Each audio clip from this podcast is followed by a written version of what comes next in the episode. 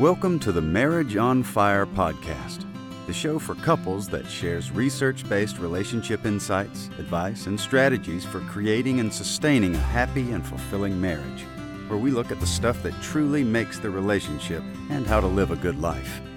And here's your host, husband and dad and relationship coach, Gideon Hanekom, creator of the popular New Zealand based blog, TheRelationshipGuy.com. What's up, everybody? This is Gideon, and welcome back to episode number 13 here on Marriage on Fire. So, today I want to talk about communication, specifically two concepts or ideas that I think will make all the difference in your relationship. I call them presence and patience, and ultimately, they will increase and improve the levels of communication that you have with your partner. When people come and see me, either as private clients or friends or family, these issues almost, or this issue of communication almost always comes up. It's almost like people are stuck in communicate with one another and for for various reasons. Communication is actually a very very simple thing but it seems that the longer we're together the more we struggle with this. So i want to give you these two ideas of how to improve your levels of communication that will make a difference for you. I think when you improve your level of presence when you're communicating with your partner with your spouse or when they're communicating with you and you can improve your level of patience, then ultimately you will improve your levels of communication, presence, and patience. Now, what do I mean by that? Well, let's look at presence first.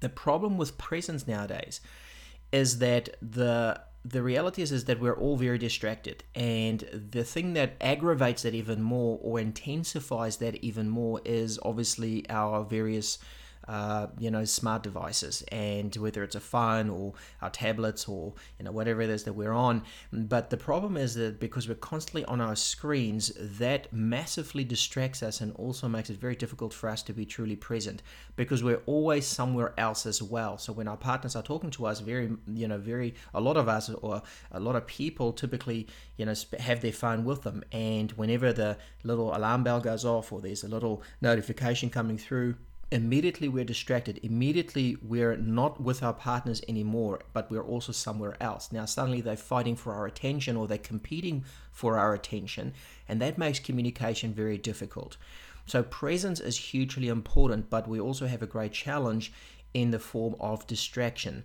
so for me presence really means a couple of things. And I think if you can work on these couple of things, it will improve your level of presence and also for your partner to feel that you are more present and I think that will make all the difference. The first one, which is really important, is called body language. Now, psychologists have years ago already identified that you can really um, break communication up into, let's call it three parts. I think I've talked about this before in various places. The first one is body language, the second one is your ton- tonality, meaning how you say things, how you sound when you say things. And then the third one is the actual words that you use. And um, and body language makes up about 55% of our communication. So the so more than half of what we communicate at any given time even when we're not using words when we're literally silent we're just sitting there listening to our partners we're still communicating. Half of what we're saying and half of what we're communicating is through our body language now, a lot of couples overlook this reality because they think it's it's what they say or how they say things that are, that are only important, and they want to choose their words right and want to try and you know stay calm when they say things. Now, all of that's important, but the part that we typically overlook is is that you're connect you're actually communicating something even when you're not saying anything, when you're not physically using words you're actually still communicating. And so when our partners are communicating to us, when they're communicating with us, and they're trying to uh, tell us something, they're trying to share something with us, with us, they're trying to get us to understand where they're coming from, they're trying to share something with us that is important to them. We need to understand that the way our body language is communicating, or what our body language is communicating to them while they're doing that, is actually also communicating something. And you can actually communicate presence or absence through your body language. And you can be physically present, but if your body language is saying that you're distracted or you're somewhere else or thinking of something else or you know you're busy with something else, that ultimately communicates that you're not present and that will break down communication in that moment. So body language is something that you absolutely need to take care of or at least be aware of and ask yourself what is my body language saying right now? What is my body language actually communicating to my partner right now? And the second thing that I think is important for presence is, and again, you can do this through body language, you don't have to use words to do this, is showing that you're interested in what they're saying. Now that even applies to when our partners are saying things, something to us that you know might be difficult to talk about, but you need to show that you're interested in what they're saying because by showing interest, you're actually validating their own worth. You're validating them as a person. It's not so much about what they're saying; it's more about what you're communicating back in terms of how you see them. That the fact that they want to talk to you is important because they are important.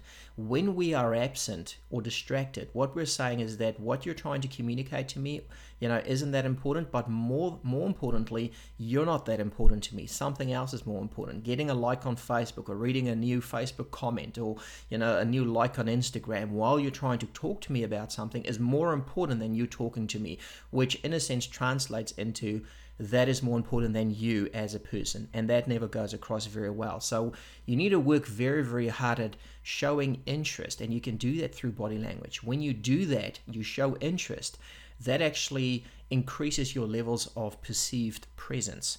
The third part of presence for me is that kind of goes with being, you know, showing interest is being focused on your partner, on your spouse. When somebody, when your spouse, your partner is communicating to you, it's very important to show them that you're actually focused on them. Again, you can do this through body language alone. You don't have to talk back, even though talking back is, is important. We'll get to that. But you know just using body language just by the way that you're you're with them can show that you're focused on them.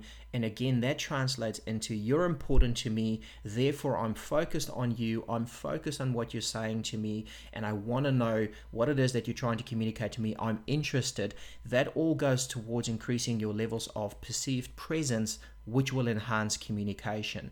When communication starts breaking down it's usually because these things are lacking people are either not there, pre- you know, they're physically there, but their body, body language is saying that they're distracted, they're somewhere else, they're usually not showing any interest, or they're not focused on their partner, they're distracted and focused on something else, and ultimately that breaks down communication, which kind of leads to the fourth one, which adds you know even more weight to this, and that is using eye contact as a way to show that you're present.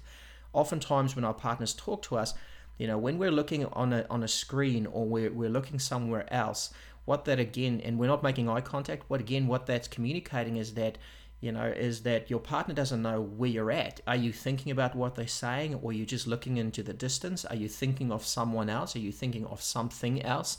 You know, what is it that you're actually, what's going on in your mind? You know, our partners aren't mind readers, even though a lot of our wives think they are, but they're not. The reality is, is that you know you've got to show through eye contact making eye contact you're actually showing your partner that i'm focused on you i'm listening to you i'm interested in what you have to say. And eye contact is a very powerful form of body language to show them that you're actually you know interested. There's, it's, it's a very powerful way to use body language to communicate that you're present you're there you want to hear you want to understand and uh, and that will hugely massively improve your levels of communication. So presence. Presence is hugely important. Ask yourself how can I be more present? And or how can I create a higher level of perceived presence for my partner? What does she need? What does he need?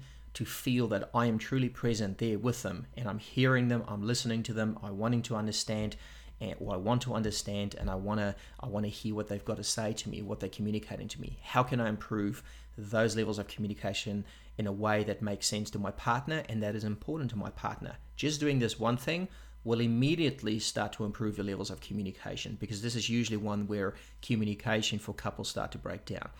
The second one, and I think the second one is kind of the reason why people struggle to be present, is levels of patience. Our ability to remain patient and to be patient when our partners are communicating with us. Now, patience is usually something that goes out the window. The moment our partners communicate something with us or communicate something to us that creates emotional arousal with us it within us. It creates a feeling. It creates a certain emotion our partner might be talking to us about finances or they might talk to us about you know where we were last night or they might talk to us about the fact that they feel that we're not spending enough time with them or they might talk to us that they don't like the way we speak to the kids. And that creates certain resistance within us. It creates perhaps even a level of defensiveness within us because it creates a certain emotion within us. And we want to protect ourselves. The problem is, is that the moment we kind of become impatient and we succumb to this particular unhelpful emotion in that moment, and patience goes out the window, we then typically start to become less present as well because we're trying to escape. But we also, you know, sometimes we can't escape physically, so we might escape emotionally. We might start withdrawing. We might become more defensive in our language. We might, or we might just actually stop talking and respond with silence, or whatever the case is. But the reality is, is that patience or a lack of patience is typically a sign that we've succumbed to a different emotion that might have been triggered through the communication, whatever it is we're talking about, and that's not helpful to take this whole thing forward. So, if you want to improve your level of communication, apart from being present, is to actually work very hard on remaining patient. And that means, one, that you've got to learn how to control your emotions within that particular situation when you're communicating with your partner or when they're communicating with you. The second part of communication that psychologists have figured out is tonality, as I said. 38% of what we're communicating has to do with tonality, meaning how we sound, how we say something back, how we respond. And so typically when our words have a bit of a sting to them, or you know, when we're saying things in a way that actually is saying something else completely, simply through the way we sound or the way we're saying something, how we're saying something, that actually communicates far more than the actual words we use. So I want you to think about this for a moment. If your body language makes up 55% and your tonality makes up 38%, that is more than 90%, 93% of what you're communicating has got nothing to do with words. It's all about what your body is saying and what your, you know, how you sound.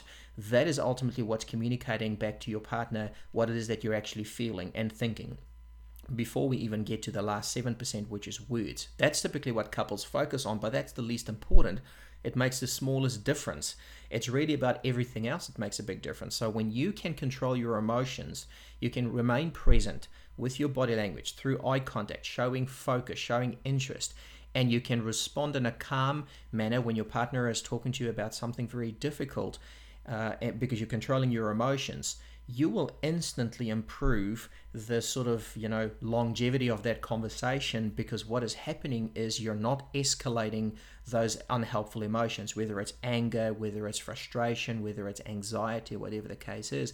So remaining patient is very very important. To control your emotions is very important. And something that will help you with that is the second part of patience which is to listen to understand not to respond a lot of couples when you know when they converse when they talk they simply listen to reply. They listen to respond not to understand. And when we're listening simply with the you know with the with with the goal of replying or responding or defending ourselves whatever it is we're trying to do we can't really hear our partners. The problem with that is our partners know that. They know that we're not really hearing them. They know that we don't really understand them. We know that we don't really we're not really focused on where it is that they're coming from. And so they reciprocate with exactly the same attitude by now becoming also defensive, eh, you know, and using their tools of the trade to kind of get back at us, whether it's sarcasm or humor used in the wrong way um, or whatever the case is. So when we you know, when we want to improve our communication, we need to understand that patience is important, and a way to do that is to simply listen to understand. Remain patient as your partner is talking to you by listening to understand. And how do we do that? Well, we simply ask. One way is to ask questions of clarification or just you know ask clarifying questions. What do you mean by that? I hear you saying this. Is that what you mean? And if they say no that's not what i mean it's like what else what is it that you mean? What do you mean specifically by that? What does that mean specifically? Not in an interrogation type of way but in a way where you're truly interested. You, you truly want to understand because the act of wanting to understand is communicating to your partner that again what they are communicating is important but more than that they are important and that is what our partners want to feel is that they are important to us. So you want to remain patient by listening to understand.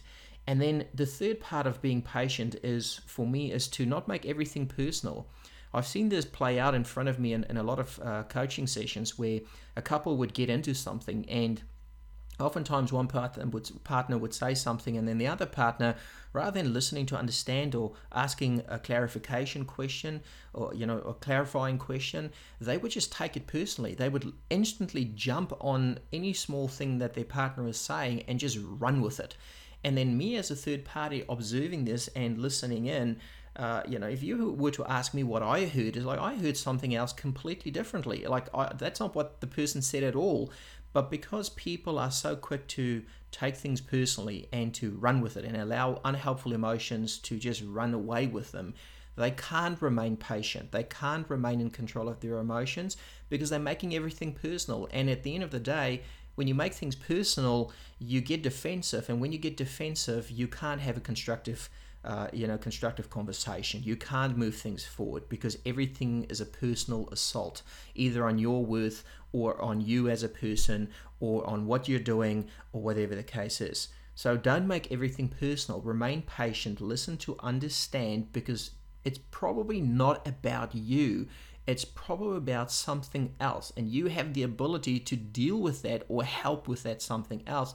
But because you're making it personal, you kind of miss that opportunity. So remain patient, don't make it all personal. Which brings me to the, the last part of being personal, or, or sorry, of, be, of remaining patient.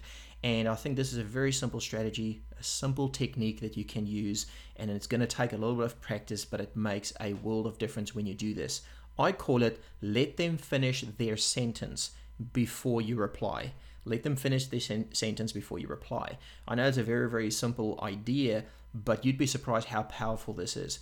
Oftentimes, when our partner is saying something to us and it's something we don't want to hear or it's something uncomfortable, we typically want to interrupt them. In fact, we just do it automatically. We, we cut them off, we interrupt them, and we kind of just say what it is that we want to say in that moment, or, you know, in a sense, just say how we feel at that moment. And that is fine your opinion, your contribution is as valid. But I promise you this that if you could learn this very simple skill of just allowing your partner to finish what it is that they're saying and just waiting a few moments, thinking it over before responding, i.e., you, you remain patient and you try and understand what it is that they're actually saying to you, your communication will massively improve.